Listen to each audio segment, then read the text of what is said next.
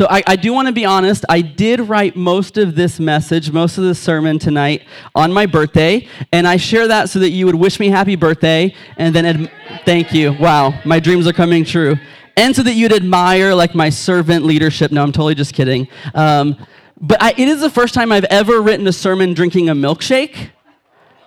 I don't want to say it was a divine encounter and overstep, but I feel like Book of First Opinions 5, like the Lord says milkshakes are blessed. And it was amazing. So there's a few other milkshake people in here. All the people that are dairy free are like, I hate this community. I hate this message introduction. Calm down, Trinity. It's okay. if you don't know already, if you go on your birthday and show your state issued ID at Good Stuff Eatery, they will give you what is normally a $6 milkshake. It is, it is birthday cake flavored. That's not normally for me, but free flavor is what I'm all about. And so that's where I was working uh, on this message. So, just so you know, I've had a good week. I hope you have had a good week as well. If you were here with us last week, we're in this series called More Than or More Than Conquerors. And it comes from this phrase that Paul uses in a letter that he wrote to kind of a fledgling upstart church or group of believers in the city of Rome. We find that context and we find that passage in the New Testament in the second half of our Bibles. But this was written about 2,000 years ago. But the confusing part is it's not in the Old Testament, in the New Testament. And if maybe you're new to Christianity or new to the Bible, another kind of layer of complexity is that the person that wrote it is Paul, but he used to be known by another name, Saul. And it's like the best but weirdest but most amazing kind of rags to riches story except it's not rags and it's not riches. Like he was a religious extremist who could maybe be like called a terrorist and, and he was like harming people that believed in jesus. He was like rounding them up at the synagogue. He was uh, at, at stephen's stoning. Like he was there while people are, are, are being physically beaten. And then he has this radical encounter with jesus one day and he gets a name change, but even more than that, uh, he gets a heart change. Then he actually becomes one of those people that is like talking about Jesus wherever he went, both with people from a non Jewish background, Gentiles, but also with Jewish uh, believers who are interested in finding out who the Messiah is or what is Jesus claiming to be. And if, if maybe you don't read the Bible in your spare time or you're not part of a life group yet, I, I want to encourage you. The Bible is absolutely not boring. Uh, it's a weird book. It's a strange book. I think it's, it's more nuanced than just saying it's like an instruction manual. I think it really is us discovering who God is and who we are through the lens of some pretty interesting people. So if that fits kind of where you're at, I would advise starting in the Gospel of John or Song of Solomon. You know, you do you, whatever you want to start at, that's fine. If we had to sum up this entire message tonight, like in one tweet, in one moment. I know it's a little bit kind of spoiler because I haven't built up kind of into the, the sermon thesis yet, but it's this. If you want to write it down, great. If you're not taking notes, good luck with life. Um, here, here it is. It's, it's we aren't gathered here just for ourselves. We aren't gathered here just for ourselves. And I want to use this verse, very small verse from the book of Proverbs in the Old Testament it's a part of wisdom literature. And I want to use this as an illustration kind of to where we're going over the next 20 or 30 or maybe 45 minutes. Just kidding. 30 minutes tonight. Proverbs 3 5. So if you have a Bible with you or you have an app, maybe you want to look on the screens. I'm reading out of the NLT and it says this Trust in the Lord with all your heart. Do not depend on your own understanding. So, short verse, so I'll just do some short reflections on it. This passage tells us a few things. It, reminds us that we have intellectual capabilities, that we have understanding. Secondly, it, it, it's saying that we should use them, we should operate from that intellectual capability. But then the kicker is the third thing that we can notice is that we aren't supposed to rely on ourselves.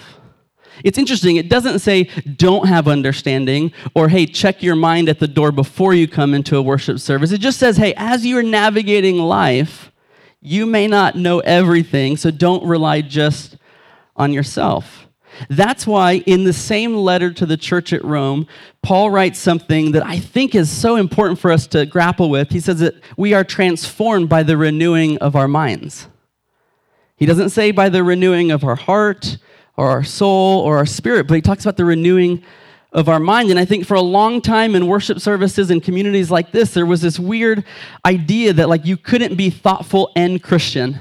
or you couldn't be intellectual and believe in Jesus. But that's not at all what we see in Scripture. It's maybe what we find in 80s and 90s church culture, but it's not what we find in this letter that Paul wrote that now exists in our Bibles. Not only did God create our minds, but he believes from his framework, from his perspective, that our thinking, your thinking, your ability to navigate life, your brilliance being a student at American or Georgetown, he views that as intricately tied to your spirituality.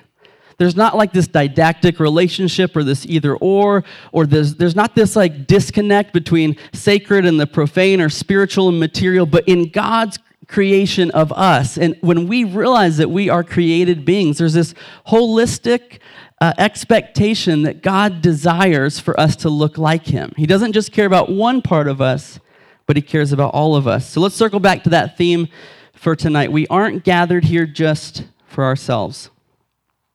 Now, yes, you, you being here, uh, regardless of whether you walked from American University or you took a Lime scooter or you found your way to Sophie and you somehow got in the van after signing like five waivers for Georgetown, you're somehow here tonight.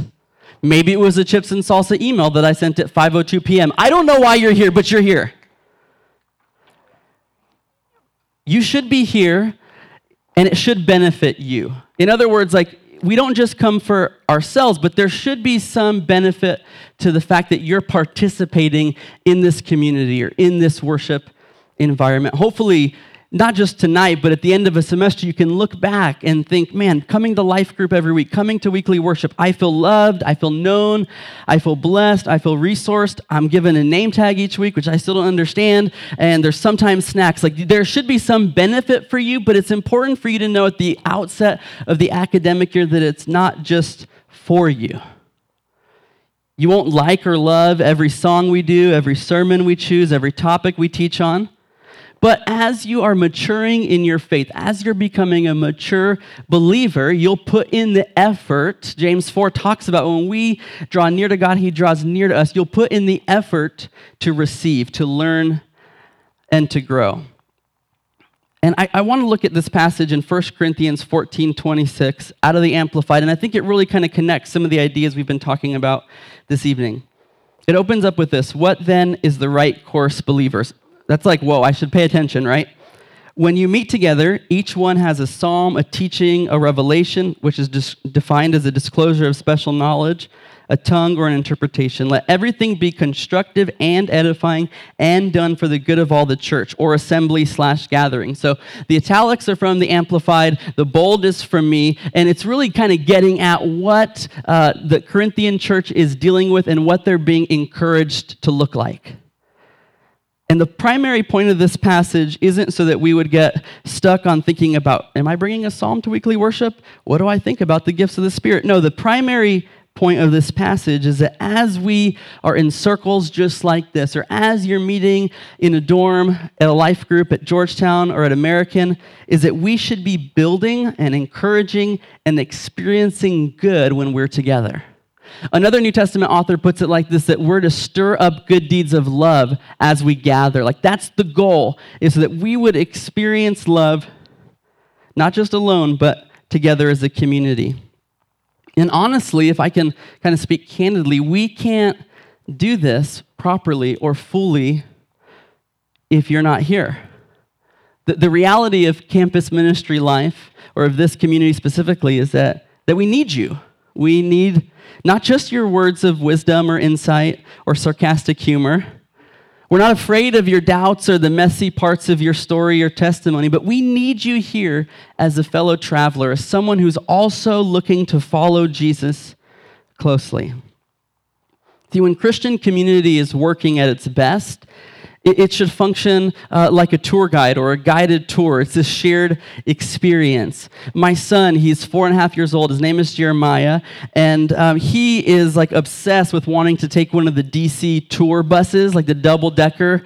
Like you pay $50 and someone maybe tells you a fact. Like he wants to do that for his birthday in November, which I'm I'm not interested in, but he wants to do it.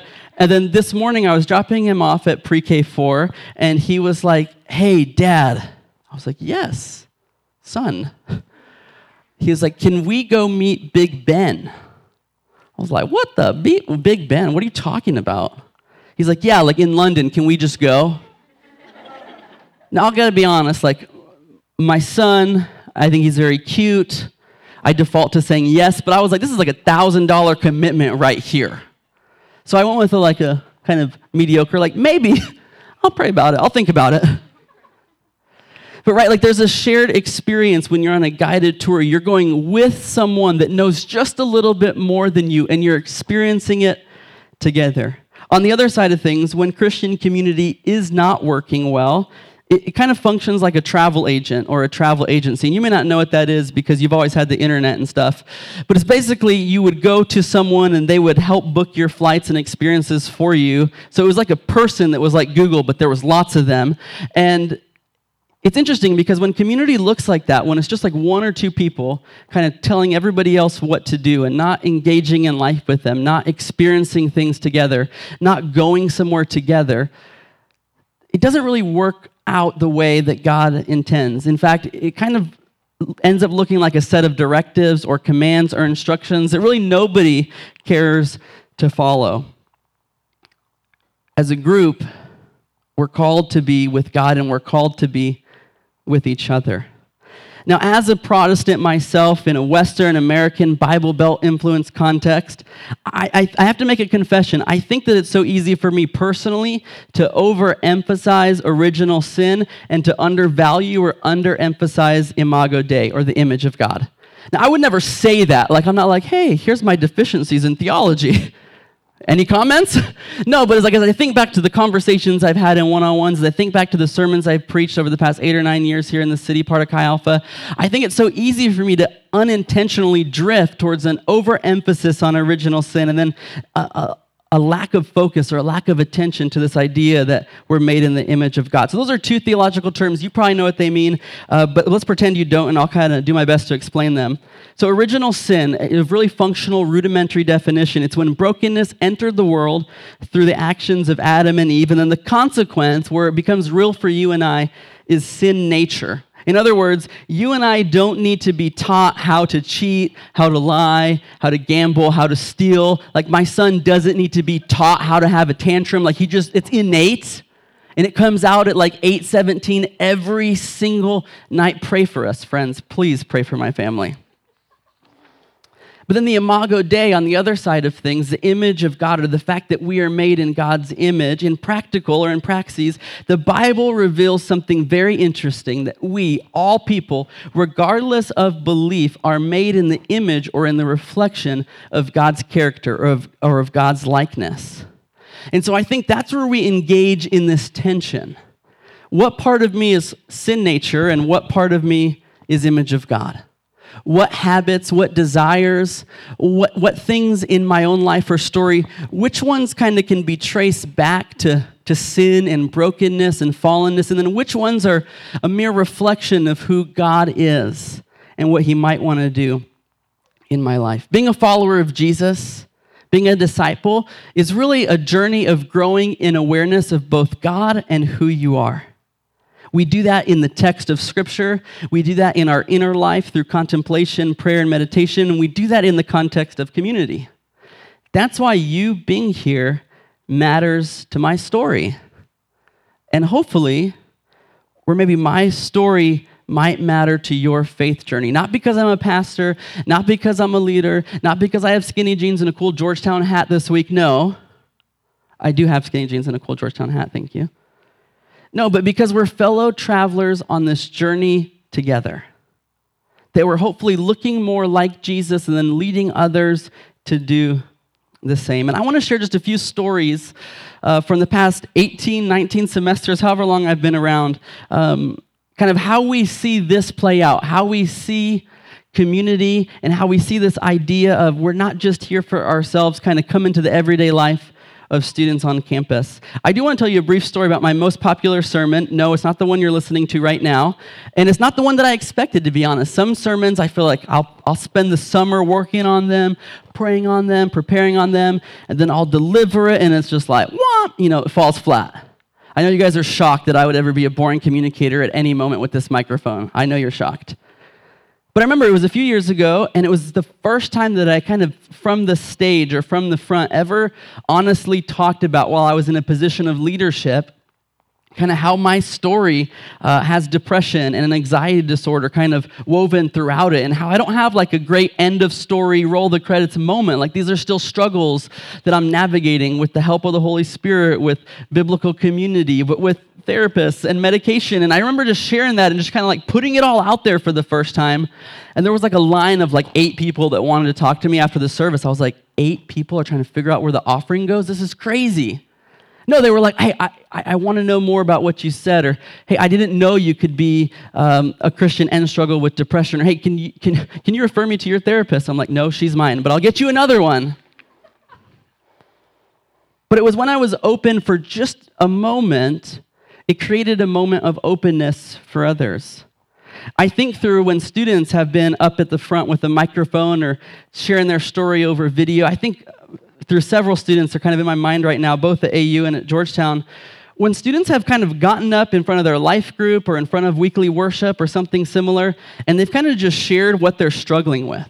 Like they've kind of put it all out there. And I can think of a few students who over the years have shared, like, hey, this is where I'm struggling with sexual immorality. This is, is how I'm trying to fight against a pornography addiction. And the moment that a, a young man or a young woman is open about that in a room like this, I mean, the first few moments are awkward. But what's really interesting is the conversations that take place after that awkward moment. It's one on one, it's kind of behind the pews. It's like in life group, it's like, hey, you said this, and I never knew that about you, and I didn't imagine that was what you were going through. Can, can you tell me more? And it's interesting that the more we're willing to share how difficult things can be or where we've struggled, the more quickly a pathway to freedom opens up for somebody else that when we're willing to say, This is what God is doing in me, not that He's done, like I'm still in process, it's interesting the amount of people that that can resonate with.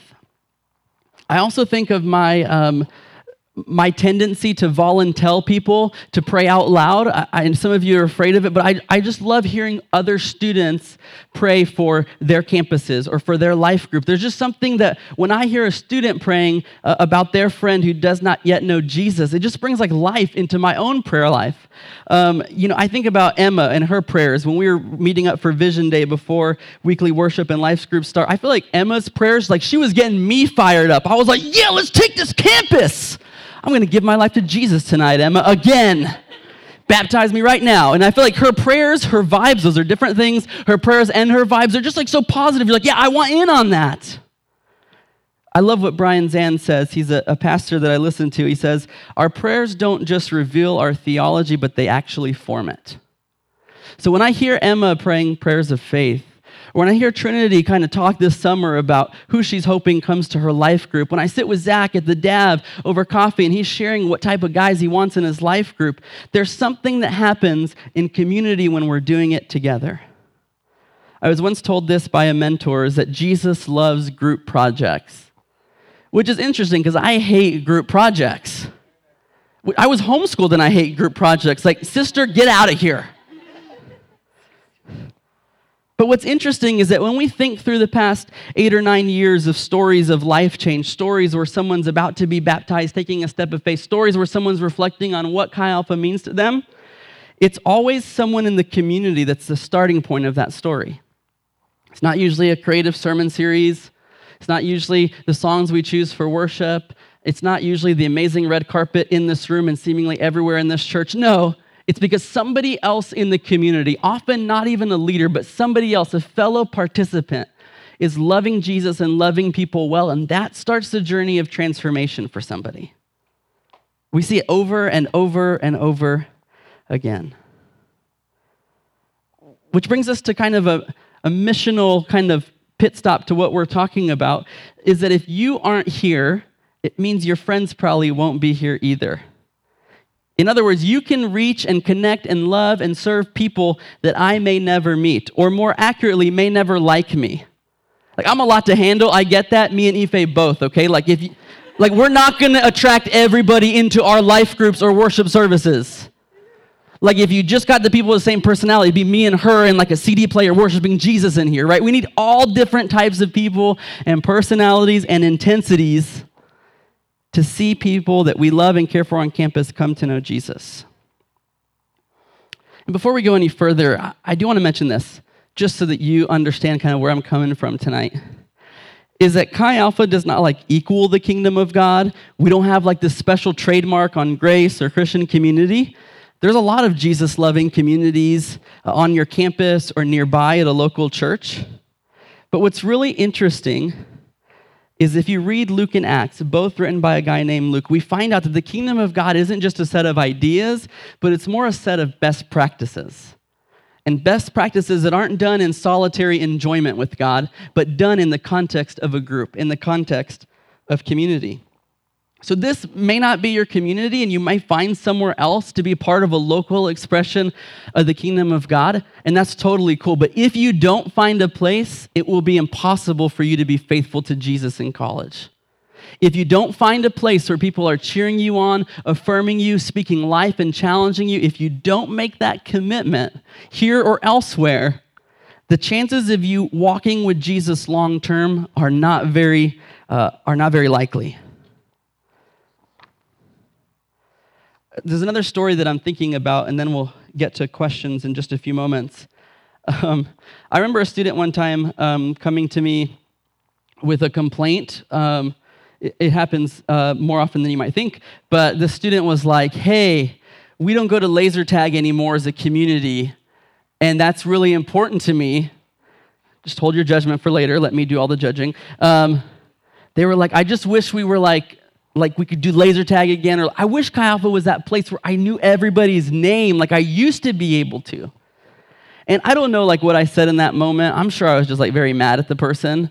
What i wish i had said was i'm really glad we didn't have that perspective before you got here. Like I'm, i wanted to say that.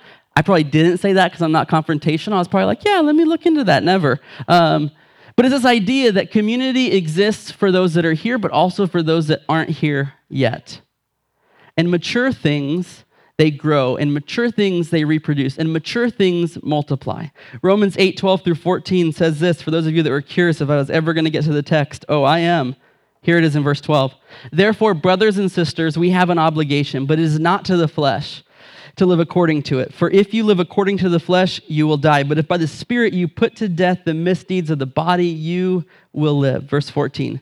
For those who are led by the Spirit of God are the children of God.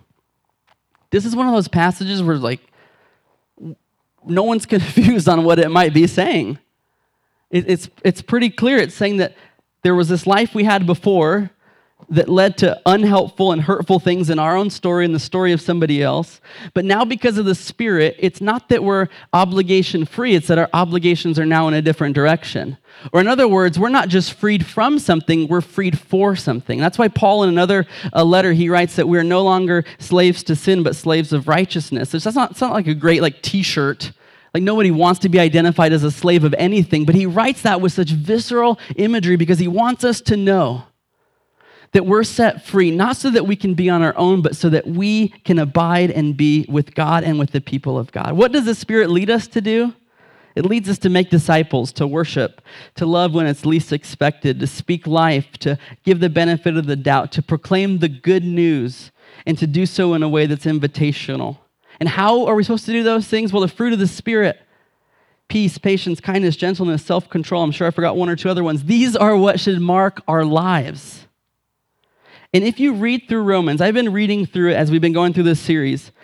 It'd be interesting if this week you read through Romans and you circled, like I've been doing, the amount of times that Paul uses those or us and the amount of times he uses me and I, both in chapter 9 and also chapters uh, that come before that. Paul is speaking about faith in a context that's always plural.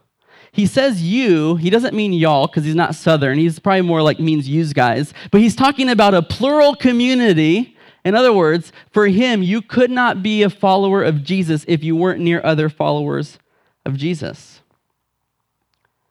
We aren't gathered here just for ourselves. We're gathered here for those that are next to us, and we're also gathered for those who aren't here yet. It's interesting, Caroline, one of our awesome staff, she did this talk a few weeks ago amongst leaders, and she reminded us that it wasn't really even Jesus that called all of the first disciples. Like, he called a few of them, and then they called their own posses, like brothers, randos. They just kind of brought everybody on. For us, in our context, we can be so individualized, we forget that community isn't optional. That it's messy, it's imperfect, it's broken, it will disappoint you, but it is supposed to be part of your journey.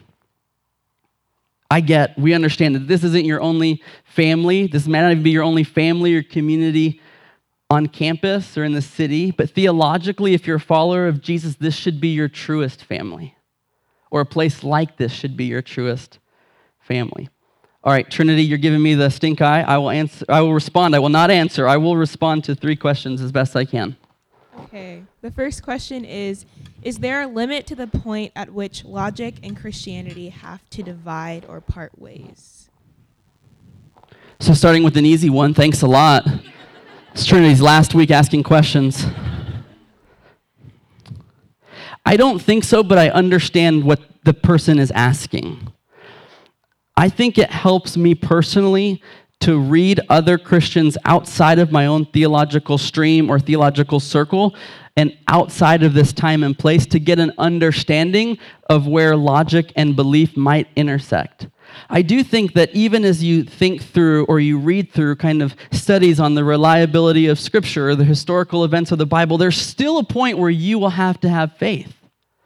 I think it's in Romans 8 where Paul writes that like we hope for things that are unseen. Like why would you even hope for for what you already know is there? So I think that there's a there's still a jumping off kind of Indiana Jones stepping on the invisible rock moment but I don't think it's as big a gap as we might assume or maybe we were told. I think some of my favorite people to be in community with are people that are still thinking and wrestling and grappling with, with the Bible, and they're doing so in a way that they hope draws them to God, but it's honest and it's vulnerable. So I, think I would say there's more of thoughtful Christianity to be explored, but there's always going to be that moment where we have to put uh, our trust in something beyond ourselves. I think that's actually a benefit because I can't always trust my own emotions or thinking. So for me, and this might just be me, I love the idea of an objective truth or an anchor point kind of for my life and my story. Um, but yeah, great question. All right. Next question. How they do not get harder in difficulty, do they? Um, I don't think so. Okay, great. I want to start like a dialogue, like it's like a talk show and she's the cool one and I'm just up here, but okay, cool. Only Robert liked um. it. Awesome. All right. How do you deal with your parents thinking that you're going crazy because of how religious you are or are growing to be? Mm-hmm.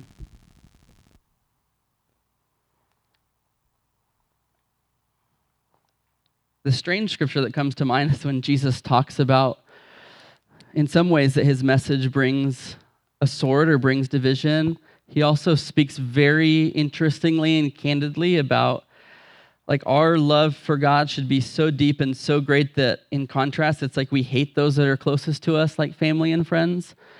I think we, I think it's important for this person or other people that have this question to think about how long it took you to get where you are and then allow your parents that same amount of time of grace to understand who you're becoming. It's like whenever I go to a church conference without the staff, I always come back with like a hundred ideas that I want to do tomorrow but they weren't with me the whole like 80 hours I was eating Taco Bell, hanging out with pastors and donors of Chi Alpha. And they're like, whoa, whoa, whoa, we're changing the name of everything. And I'm like, the Lord told me through this popular hipster pastor guy. Like, it doesn't work. So I, I, I think you have to like, I think you have to be gracious and then remember like all that they've seen you through and then kind of reflect that grace back to them. Um, but it does always come to a point where you might be gracious and understanding and patient and they still don't get it, you have to answer for yourself is following Jesus enough? Am I here to honor my parents only, or am I here to, in my priorities, to honor and serve God? That's difficult, especially kind of in your life stage as emerging adults. Like you're trying to figure out, like you go home for Christmas and then your parents are like, you know the rules in my house. You're like, dude, I live in a dorm. I don't need your rules, dad. That's just my own story. And yeah, you're trying to figure it out. So I love how in scripture it says to honor um, our, our, our father and mother, um, but that doesn't always equal obedience or that doesn't always mean agreement. You can honor without agreement. Uh, if I could only honor people I agreed with, I'd just honor myself. Next question. I thought you got the mic drop moment there, but you were looking for something better. I'm sorry. That's all. I gave it all I had. I'm sweating under right. this hat, okay? This is the last question. But how can we live in the freedom that Jesus gives us if we are still battling sin? Yeah, great question. I think I'd respond by looking at Romans 8:15. It's a verse past what we've been studying and it says this, "The spirit you received does not make you slaves so that you live in fear, rather the spirit you received brought about your adoption to sonship, and by him we cry, Abba, Father." I think I think that God is not as surprised as we think he is that we still struggle with desires of the flesh, or we still struggle choosing which identity to live in, who we were, who we will be in Him.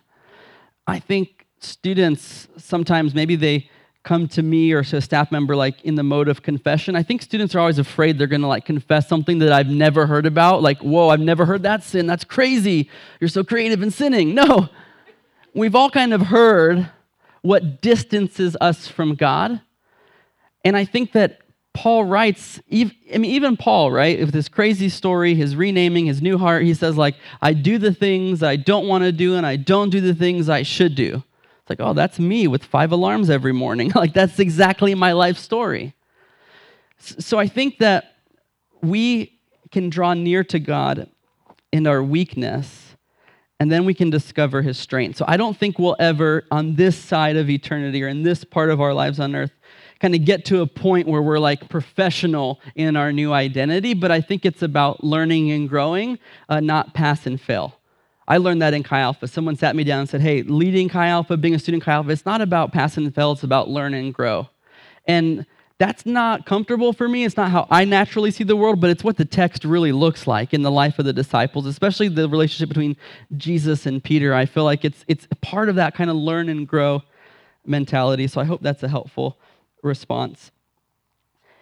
Hey, as the worship team comes up and we prepare to respond, one of the reasons that we sing a song at the end of uh, our services is not just so that we can, you know, end on a sing along note, but it's so that we can respond. Like we teach, we preach, we read scripture, but it's a means to an end. And what is that end? It's getting close to God, it's being in community and in communion with Him and with others. One of my pastors at my church, her name is Heather, she talks a lot about predecisions. And I don't know if you've ever heard that term before, but she kind of talks about making commitments or decisions to things, people, communities, or goals before you need to or before you have to. In other words, she's saying that there is a path um, of growth that's by maturity, and you don't necessarily have to choose the path of necessity. Like, I think most of my growth in following Jesus isn't because I was mature enough to grow, it's just I needed to grow in that moment. Like, my old ideas about God weren't helping me in my today. But I love this idea of, of predecisions, that there comes a point, and maybe that point for many of you is tonight with your life group, with weekly worship. And it's probably not just for you that are here for your very first time. You've been here for three years and you're like, hey, I'm spending a lot of time in this community. Is it worth it? What I know about myself and about others is that, man, those predecisions are key to our growth that before we need to, before the drama hits, before the disappointment sets in, before we have another great day or another bad day, where we commit, hey, I'm going to be a part of a community. If you're looking for the perfect place, the perfect campus ministry, you've not found it in Chi Alpha, but you probably won't find it anywhere else. If you're looking for a place where you're loved and cared for through affirmation and challenge, then this would be a good place for you. But, but if you're looking to be in a community where, where you can stay the same, this is, it's probably not going to be a great fit. If you're willing to say yes, to show up, to let your faith story impact somebody else's, then we hope that you would find a home here or in a place like this. In closing, before we respond, just this final thought that if you only remembered one thing, is that, man, you are freed not just from something, but for something that there's a reason that you're here in this room tonight and it has very little to do with chips and salsa.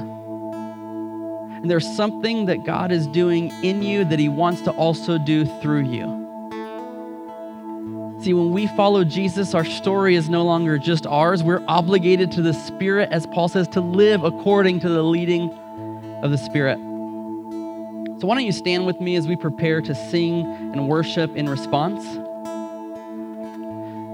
I did want to mention one more time, we didn't do this last week, but hey, we have these prayer request cards. We have them here at the altar, we have them at our hospitality booth. Like you can just fill it out. You can put your name, not put your name, but we have students and staff that pray over these often.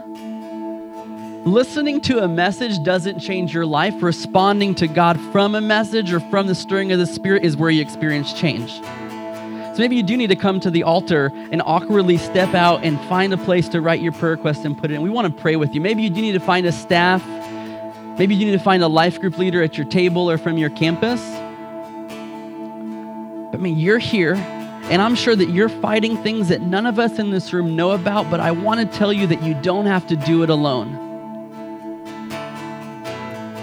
And as you open up, as you're vulnerable, you're never going to be so vulnerable that we don't want to be near you.